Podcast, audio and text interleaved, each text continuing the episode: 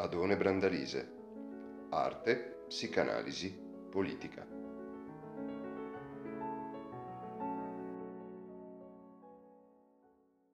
Io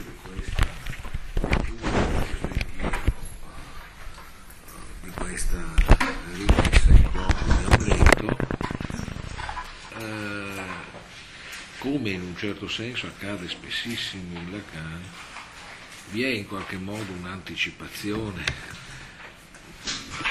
non immediatamente sintetica, certo, di quello che sarà il suo percorso, che ha un aspetto, come appunto spesso accade, sorprendente o spiazzante, no? È quello che coincide con l'affermazione che abbiamo avviato a commentare la volta scorsa, per cui l'Amleto sarebbe la tragedia del desiderio.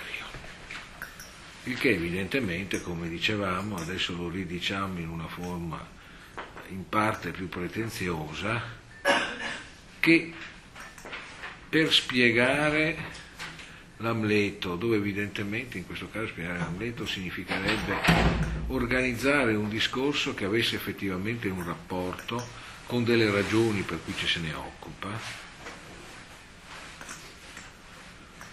si deve mettere in campo il desiderio.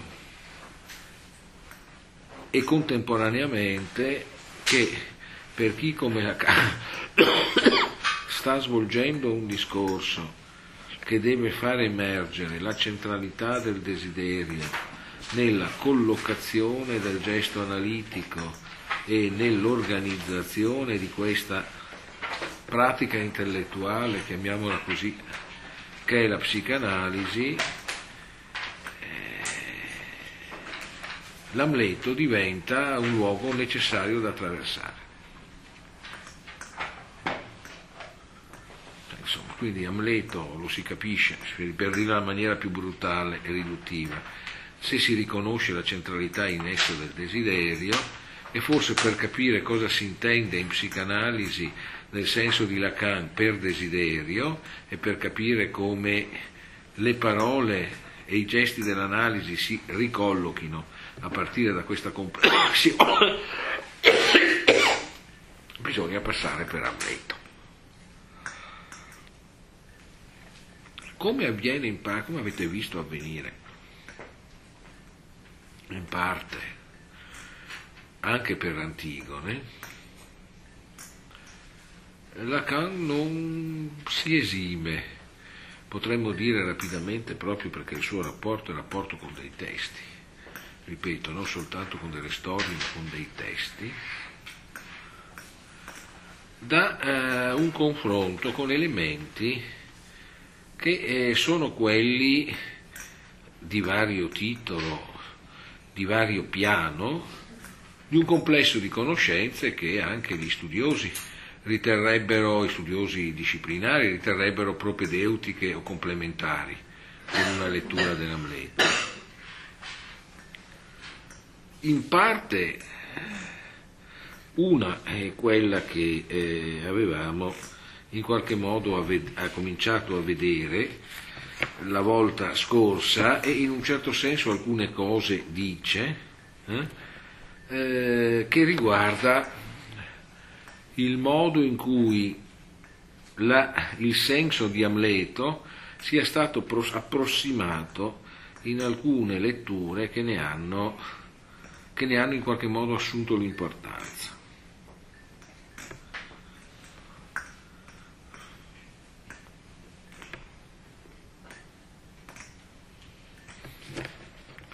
Difatti, subito dopo aver dichiarato che eh, la tragedia di Amleto è contraddistinta dal fatto di essere la tragedia del desiderio, eh,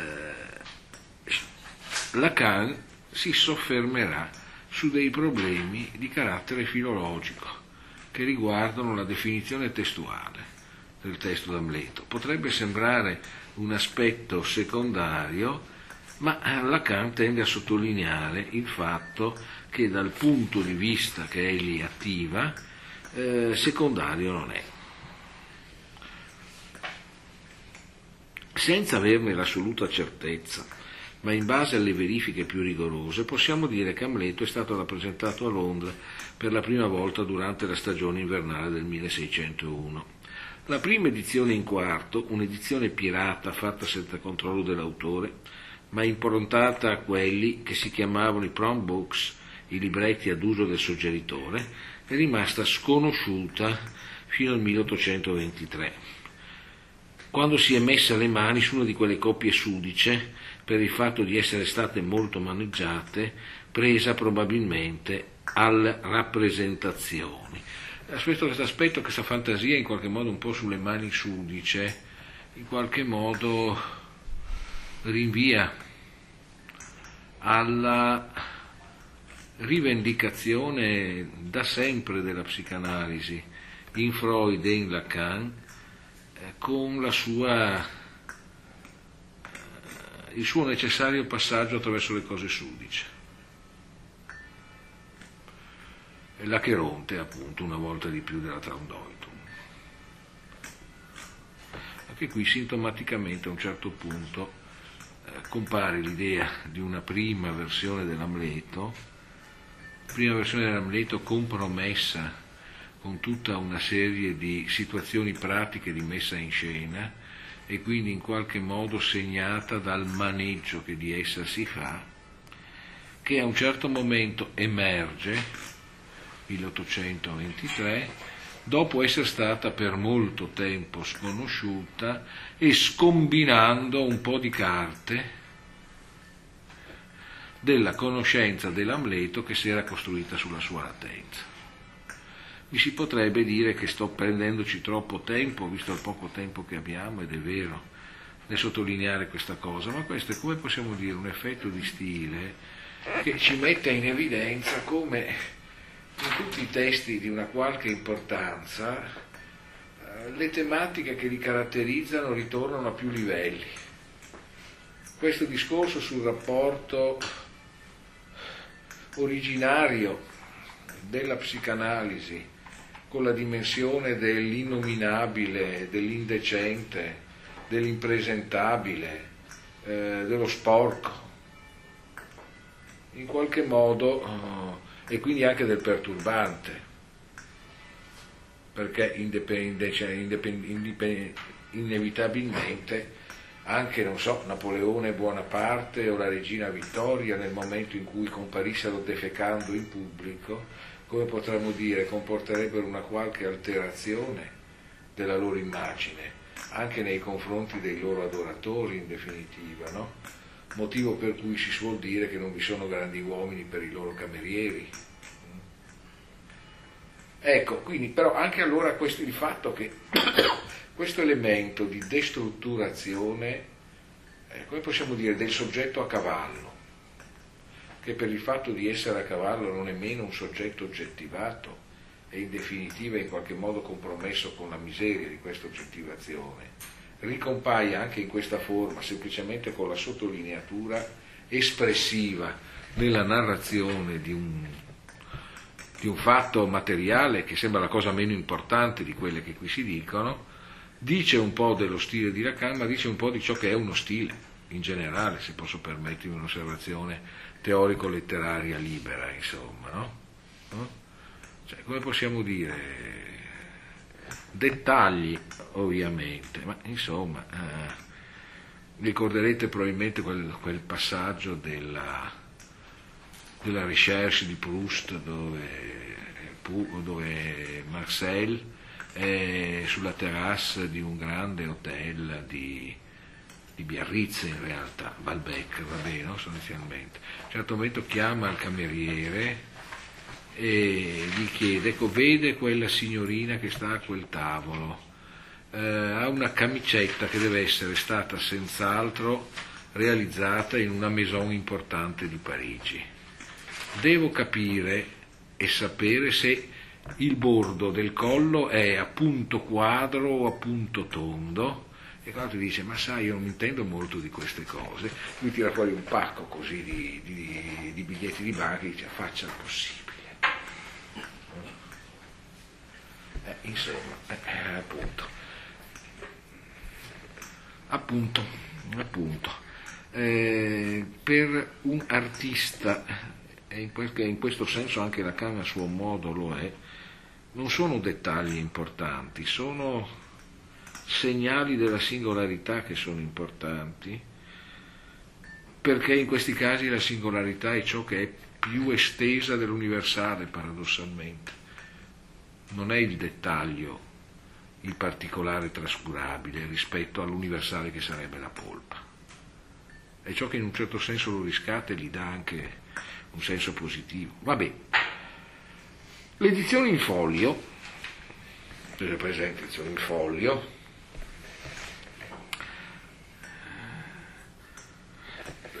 come si sa per la filologia shakespeariana, ma non soltanto, però per quell'epoca abbiamo edizioni in foglio, edizioni in quarto, edizioni in ottavo, a seconda di quante volte si piegava in foglio. No? L'edizione in foglio una botta così, perché c'è tutto il foglio, tutto stampato. No?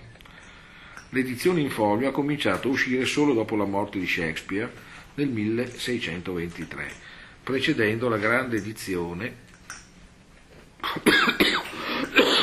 dove si trova la suddivisione in atti. In effetti non si crede che Shakespeare abbia pensato di dividere i propri drammi in cinque atti. Vedete che questi tratti di storia letteraria hanno la loro importanza. I due versanti non hanno avuto sostenitori di poco peso. Sul primo ci sono quelli che hanno interrogato la psicologia di Amleto. A essi evidentemente deve essere data la priorità nella nostra stima.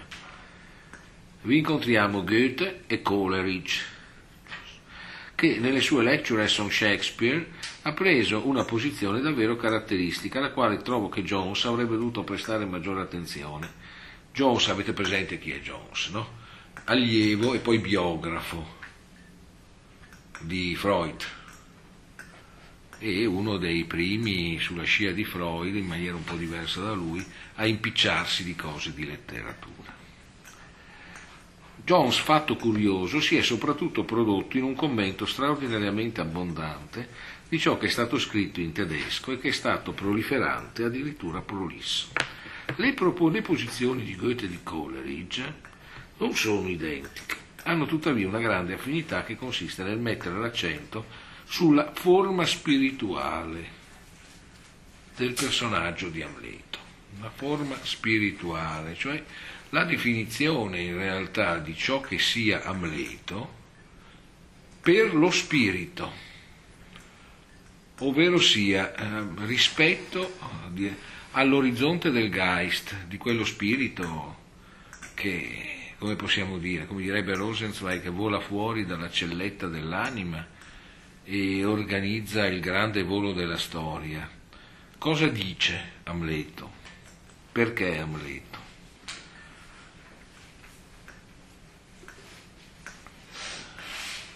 Grosso modo, diciamo che per Goethe Amleto è l'azione paralizzata dal pensiero, tesi che ha una lunga posterità.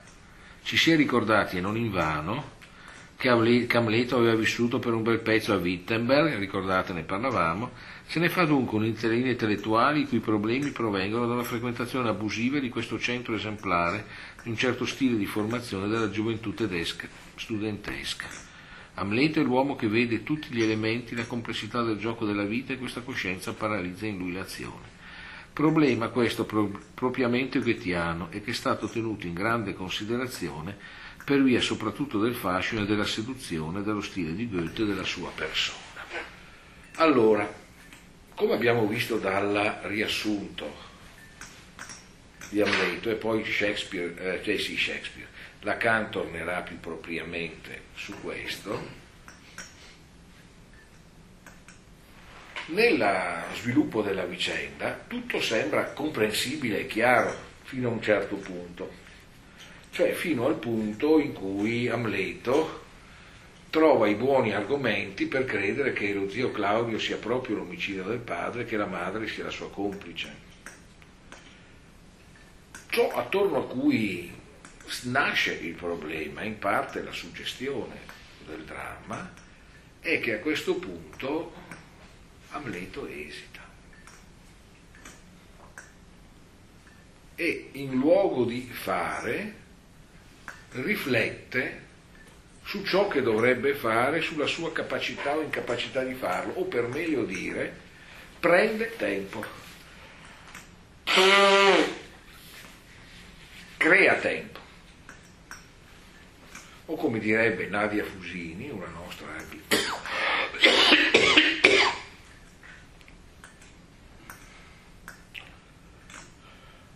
anglista importante e che ha lavorato su Amleto consapevole degli scritti di Lacan, anche se non dipendendone, produce un frattempo. E senz'altro per la Nadia, per Nadia Fusini, l'Amleto era la tragedia del frattempo, dello scarto tra quando il pensiero concepisce una situazione, una necessità, e il momento in cui si dovrebbe produrre un evento. Ora, dice Lacan, per Goethe, ciò che rende interessante e importante questa situazione, perché il fatto che a un certo punto sto qua lo ammazzi lo zio e le venga in qualche modo è ammazzato, potrebbe essere tutto sommato dal punto di vista del plot una conseguenza abbastanza lineare delle premesse, cioè in un nido di vipere così tutti si ammazzano con tutti è ovvio che sarebbe andata a finire in questo modo, no? Allora cosa c'è di interessante? Eh, c'è, c'è, questa esitazione, eh? Nella quale, come abbiamo appunto detto, si può addirittura domandarsi se sia meglio essere o non essere, che non è detta così un'alternativa da poco e viene fuori esattamente dal fatto che invece di prendere un pugnale, uno spadone, due sicari, un elefante militare e andare all'assalto dello zio, eh, Amleto ci mette una serie di dialoghi e dei bei monologhi.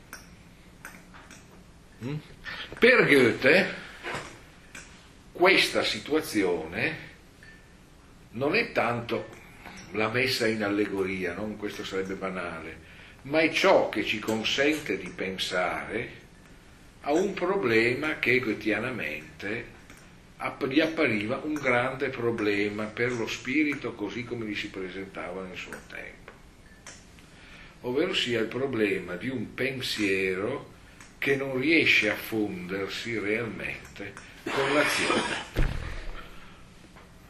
di un pensiero che sviluppandosi blocca l'azione.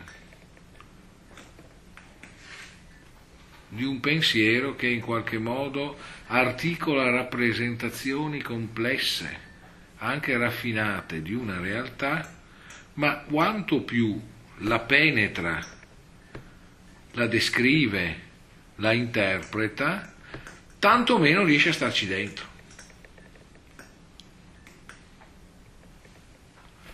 E questo in qualche modo è un problema goetiano in più sensi, nel senso che esattamente la dimensione dell'atto sarà il centro del pensiero e della elaborazione poetica di Goethe anche nel, e soprattutto nel Faust e anche perché sostanzialmente Goethe sarà nel corso di tutta la sua carriera, come possiamo dire, legato al tentativo di descrivere, ma nello stesso tempo anche di superare, emancipando se stesso e l'orizzonte suo contemporaneo dalla dipendenza da una condizione di inadeguatezza rispetto al reale, che è quello dell'intellettualismo idealistico e della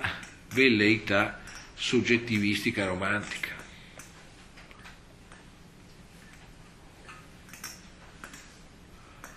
ovvero sia dalle fantasie di coloro che trovano che la realtà sia cattiva e dovrebbe essere diversa, o dalle costruzioni intellettuali di coloro che tutto sono in grado di capire, meno di capire quando e come si può agire per produrre la forma di ciò che c'è.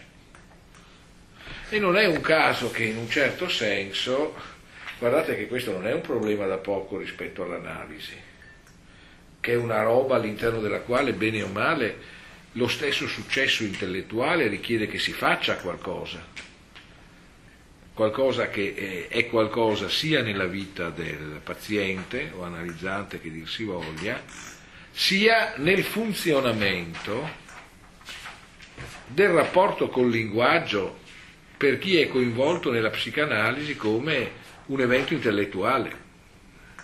Cioè nel senso che la psicanalisi è qualcosa che sposta l'organizzazione del pensiero di chi vi si fa coinvolgere, sposta la sua posizione rispetto al pensiero. E se non fa questo non è la psicanalisi, come abbiamo detto più volte. Sarebbe interessante, ma questo ci fa portare via ulteriore tempo, ricordare che in un certo senso un grande lettore di Ortega, di Pessi appunto di Lacan come Ortega y Gasset, nel suo formidabile saggio biografico pidiendo a un, Gre- un Goethe desde dentro, cercando un Goethe dall'interno, in qualche modo assumerà contro Goethe che in un certo senso non, non riesce a farsi carico rischiosamente di questa istanza il suo problema che lui sente come goethiano, quello che lui riassumeva nella formula io sono io e mi circostanzia, io sono io e la mia circostanza, dove il problema è il problema della capacità di produrre un pensiero che colga la struttura di tutto ciò in cui l'io si trova determinato, ma soprattutto colga anche il fatto che il modo in cui l'io la coglie la cambia. Io sono io, la mia circostanza vuol dire tutto ciò che c'è di vero è lì, perché l'io è tutto intriso di circostanza, ma la circostanza è tutta gettata nei comportamenti dell'io. Mm? Per Ortega questo sarà un grosso problema teoretico, epistemologico, politico e lui sostanzialmente rimprovererà Goethe di averlo capito meglio di chiunque altro, ma di non aver voluto pagare il dazio, di radicalizzare questa problematica e di aver fatto il Padre Eterno a Weimar. Eh?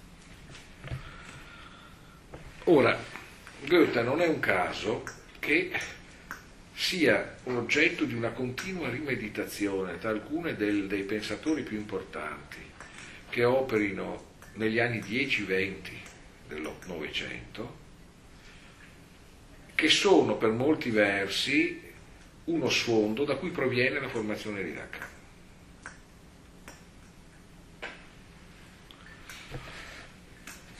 Non è un caso che Goethe scatti così continuamente. Quindi in Goethe, dice Lacan, abbiamo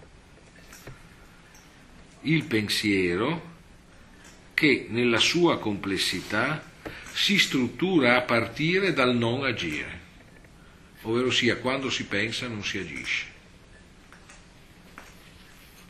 E quindi quando scatteranno le azioni saranno azioni che il pensiero non controlla. Le cose vanno tutte a quel paese perché a un certo momento non le controlla nessuno nelle scene finali dell'Amleto c'è una sorta di sindrome di Sarajevo. Ciascuno fa delle mosse pensando che gli altri ne resteranno accalappiati e, e in realtà le trappole di tutti funzionano contro tutti. Bene.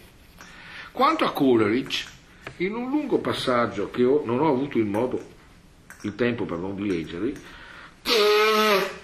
fa, stesse, fa proprio le stesse idee, ma il suo stile è molto meno sociologico. C'è qualcosa che a mio avviso dà il succo della sua concezione. Bisogna proprio che vi confessi che sento in me una certa propensione per la stessa cosa. Sta parlando di Samuel Taylor Coleridge, hm, che forse qualcosa vi dice e che qualcuno di voi associerà quantomeno alla ballata del vecchio marinaio o all'incredibile invenzione di Kublai Khan, ma anche ovviamente ad alcuni momenti di grande riflessione filosofico-romantica, all'inglese ovviamente, però non per questo da trascurare. Cioè, voglio dire, le riflessioni degli inglesi sembrano sempre un po' semplicistiche nel senso che non, si, non operano attraverso delle grandi armature concettuali, però come possiamo dire, come nella loro letteratura danno degli appuntamenti imposti diversi a quelli in cui si viene chiamati dalla letteratura italiana, dalla cultura italiana, da quella tedesca, da quella francese. No? Per cui spesso chi ha la nostra formazione rischia sempre di leggere soprattutto i teorici inglesi andando ad aspettare le cose importanti dove non passa neanche, eh, come possiamo dire, un autobus che torna al deposito, mentre invece le cose importanti sono da un'altra parte, magari mentre si descrive una trama eh, o si fa dei riferimenti banali di carattere biografico, ma li si elabora in una maniera tale per cui il grosso discorso sulla letteratura c'è lì. Insomma. Comunque, Lacan sembra molto attratto da questa cosa che emerge in Coleridge. È quel che delinea in lui il carattere psicastenico, l'impossibilità di impegnarsi in una via e una volta imboccata di restarvi sino in fondo. In questo Coleridge si ritrova, lo conferma di passaggio non è il solo. Un'osservazione quasi analoga la si ritrova presso un quasi contemporaneo di Coleridge, Hazlitt, che Jones non prende affatto in considerazione a torto perché sull'argomento ha scritto cose tra le più notevoli. Coleridge dice che questa tragedia ci è stata talmente ripetuta che possiamo a stento farne la critica, non più di quanto potremmo descrivere il nostro volto. Sono affermazioni a cui do molta importanza. Mm? Quindi cosa sta dicendo Freud? Eh, ah, scusate. Eh, Coleridge coglie in Amleto l'aspetto, dice, psicastenico. Cioè qui non si tratta come in Goethe del pensiero che si organizza paralizzando l'azione, essendo essenzialmente un pensiero che ha bisogno che l'azione stia ferma, no? Un po' come i primi carri armati, no? che, potevano, che avevano il canoncino che poteva sparare, no? ma poteva sparare solo se il caramato si fermava. Per cui in qualche modo i primi carri armati erano molto vulnerabili, perché per poter sparare dovevano fermare e diventare un facile bersaglio. Ecco, mentre invece qui dice, qui il problema per Coleridge riguarda una situazione simile ma è un altro. Amleto psicastenico è colui che è incapace di seguire la traccia di una decisione pensata.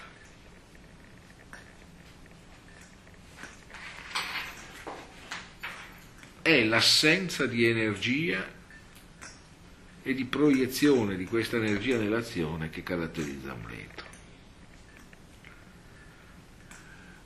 e nello stesso tempo aggiunge un'altra cosa, che non a caso a cui Lacan dà molta importanza, cioè che la conoscenza che si ha dell'Amleto ne neutralizza le evidenze.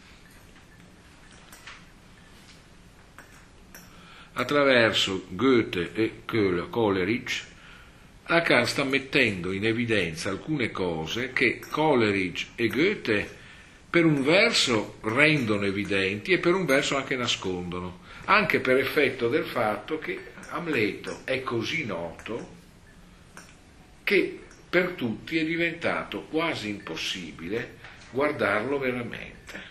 Così come chi, per riprendere un'altra immagine molto alla Ortega, chi conoscendo tutte le strade della sua città le attraversi sempre senza guardare i particolari, per cui magari passa tutta la sua vita senza aver mai visto dei dettagli importanti delle facciate di fronte alle quali passa quasi ogni giorno. Sarebbe quella che a Goethe chiamava una creencia, una credenza, quelle, quelle cose che noi pensiamo senza porci il problema del perché le pensiamo e se siano vere o no, perché sono le ovvietà, come il fatto che alla mattina si alza il sole, che di notte fa più freddo, che quando c'è la pioggia ci si bagna se non si ha l'ombrello, tutte cose su cui non si riflette, no? vengono date per ovvie. Però su tutto ciò che accade ogni volta che qualcuna di queste cose accade, questo atteggiamento può far sì che non ci si accorga di tutta una serie di cose che potrebbero essere importanti. Così in qualche modo dice per Amleto. Conosciamo così tanto questa tragedia che non la vediamo più e quindi non ci accorgiamo di ciò che ci accade veramente.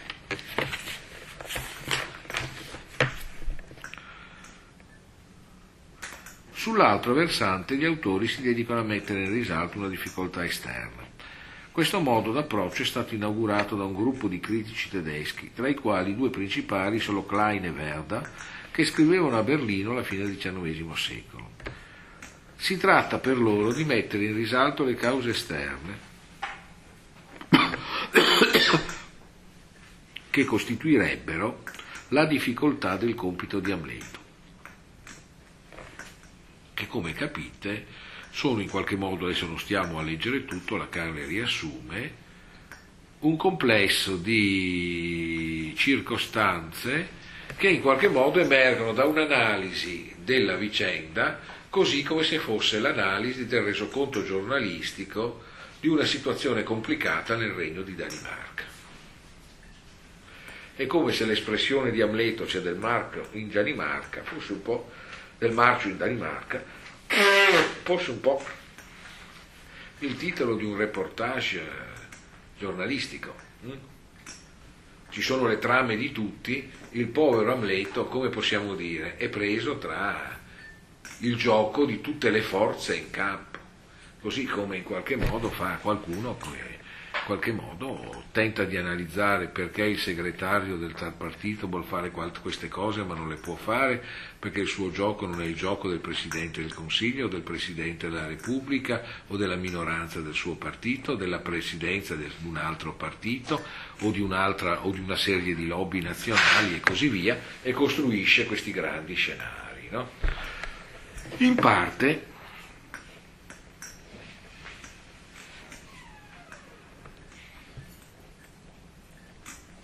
in parte è possibile anche condurre ovviamente.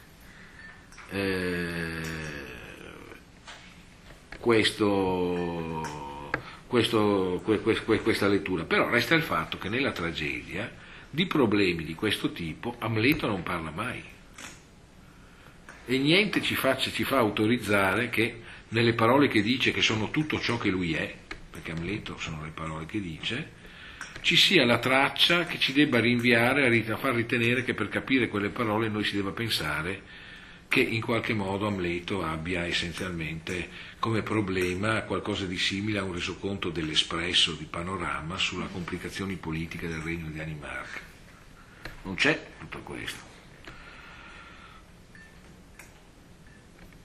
In realtà, benché il soggetto non dubiti un solo istante di avere un compito da svolgere, per qualche ragione a lui ignota. Questo compito gli ripugna. La causa va cercata dunque nel compito stesso e non nel soggetto né in ciò che accade all'esterno. Ecco il modo molto solido, insomma, che ci deve dare una lezione di metodo, in cui Jones introduce l'approccio analitico. Dunque allora direbbe, anche attraverso il freudiano Jones, un accesso psicanalitico comincia nel momento in cui il problema della irresolutezza di Amleto riguardi il fatto che il compito che lui riconosce essere suo, per qualche ragione che a lui resta ignota e che quindi mette in campo l'inconscio, non gli è facile da assumere, non tanto facile da eseguire, perché ammazzare un re e non è mai una cosa del tutto facile, eh? non è un problema pratico. Il fatto è che Amleto non decide mai veramente di tentare questa operazione, perché questa cosa lo gli ripugna, c'è qualcosa che lo ributta costantemente indietro, da un compito che egli ritiene giusto assumersi. Allora il problema Amleto sarà all'altezza del fatto che questo compito è ripugnante, ma è ripugnante per qualcosa che Amleto non sa. Questa roba mette in campo l'inconscio e quindi vuol dire che abbiamo cominciato a far funzionare la psicanalisi dentro a questa cosa, hm? con Jones. L'idea che il compito sia conflittuale e che comporti una contraddizione interna non è nuova e difatti molti l'hanno eh, sviluppata, come qui poi sostanzialmente dice, e come si nota dal fatto che Amleto mette in campo tutta una serie di, di ragioni che bloccano la sua azione. Senza propriamente articolare la difficoltà, la difficoltà soggiacente come inconscia, l'avevano tuttavia considerata come più profonda e in parte non padroneggiata, non completamente lucidata, impercepita dal soggetto.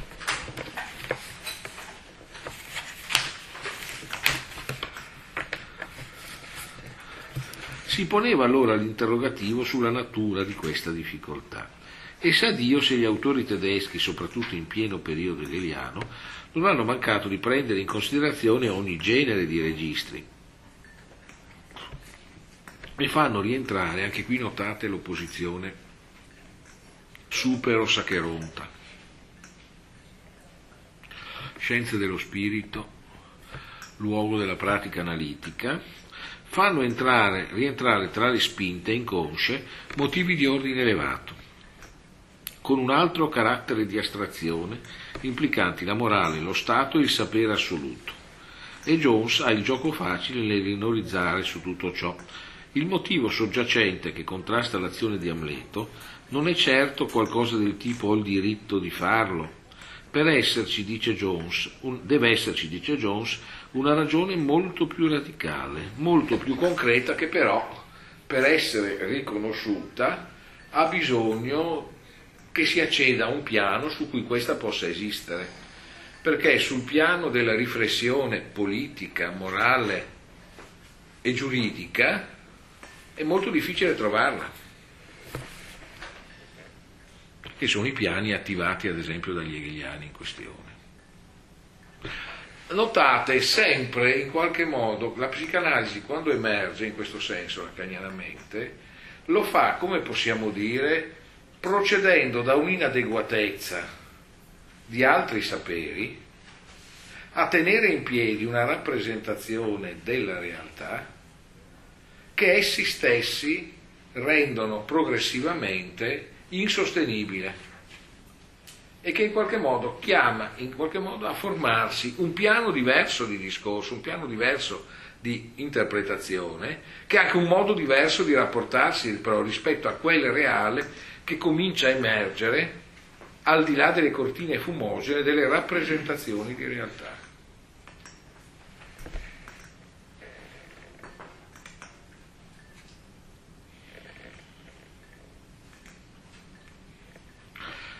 Vabbè, eh, termino. Eh. Capite la prudenza e l'abilità di Jones, i cui articoli hanno svolto un ruolo di primo piano per accreditare la nozione stessa di inconscio presso un ampio pubblico intellettuale. Siamo d'altra parte nel periodo in cui in America comincia a introdursi il punto di vista analitico, Jones in quell'anno, eccetera, pubblica un resoconto della teoria freudiana dei sogni e Freud stesso produce il suo articolo sulle origini e lo sviluppo della psicanalisi, scritto direttamente in inglese, se ricordo bene, perché si tratta delle famose conferenze alla Clark University. Come procede Jones nel mostrare il significato edipico del dramma di Amleto? Si spinge davvero tanto avanti quanto all'epoca è possibile. Metto in risalto la struttura mitica dell'Amleto. Siamo così mentalmente spigliati da poter sorridere quando vediamo condurci di fronte Telefo, Anfione, Mosè, Faraone, Zoroastro, Gesù, Erode. Nel mucchio ci sono tutti e la sfilata termina con due autori che verso il 1900 hanno scritto eh, un Amleto in Iran, riferendo il mito di Amleto alla leggenda iranica di Cairo Khosrav, o di, Ca- o di Khosrow Cavar, insomma, no? ovvero sì, geografia del principe Khosrow. Eh.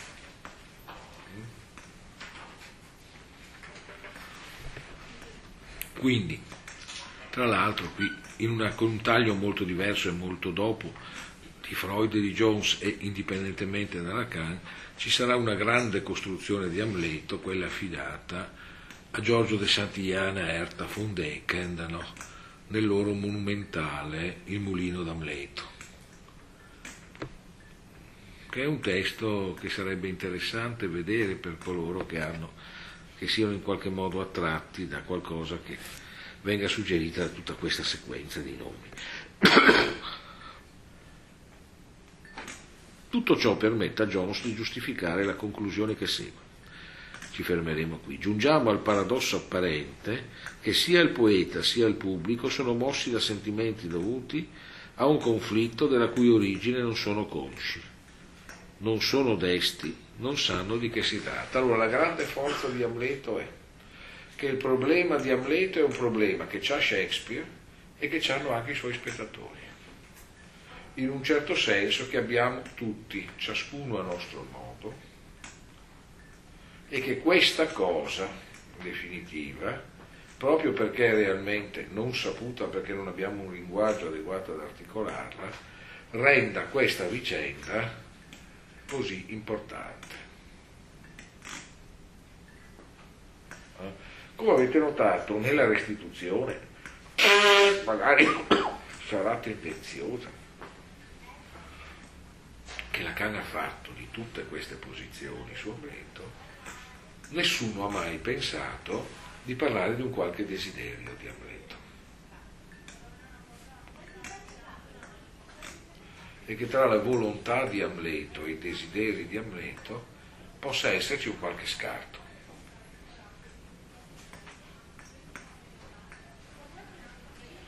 Jones apre in questa direzione, anche se ovviamente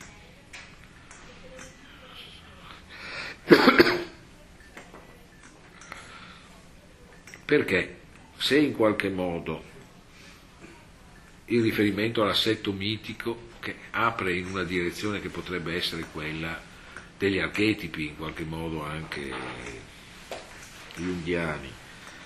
Jones, nonostante tutto, introduce un'effettiva dimensione psicanalitica, appunto Amleto non è la Chiros Sage, la, la saga di Ciro, le storie di Assiro con Cambise né di Perseo con il, pane, e con il padre Acrisio, è un'altra cosa.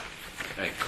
Allora, il problema di Amleto e del suo desiderio sarà quest'altra cosa, che però viene fuori, per così dire, come un cervo da un bosco che è fatto di queste interpretazioni, che è fatto di questi livelli di pensiero, che è fatto di queste forme di non sapere quella cosa che in un certo senso viene fuori come la cosa che andrebbe capita per capire l'Amleto. Cioè senza questo fondo, sfondo il resto del discorso no, non c'è, perché la stessa vicenda in qualche modo sceneggia il rapporto tra tutta una serie di saperi che non sanno ciò che sarebbe veramente importante sapere e il modo in cui questa cosa, che è il vero desiderio di Amleto, in un certo senso verrà fuori, anche senza se forse mai mostrarsi compiutamente, perché essa si mostra in un ordine che non è quello delle spiegazioni che i personaggi si danno della vicenda e che come abbiamo visto può essere anche quello che moltissimi spettatori si danno della vicenda perché sentono la vicenda come importante per delle cose che non sanno ma quando devono dire perché la trovano importante ricorrono alle cose che sanno. Come sarebbe a dire, sono attratti da ciò che è il vero problema di Amleto, ma visto che non sono in grado, come Amleto, di dire qual è, per dire perché è per loro importante, si inventano tutte queste balle, secondo Lacan. Mm? Vabbè, eh, da, la prossima settimana vediamo di dare uno sviluppo più incisivo.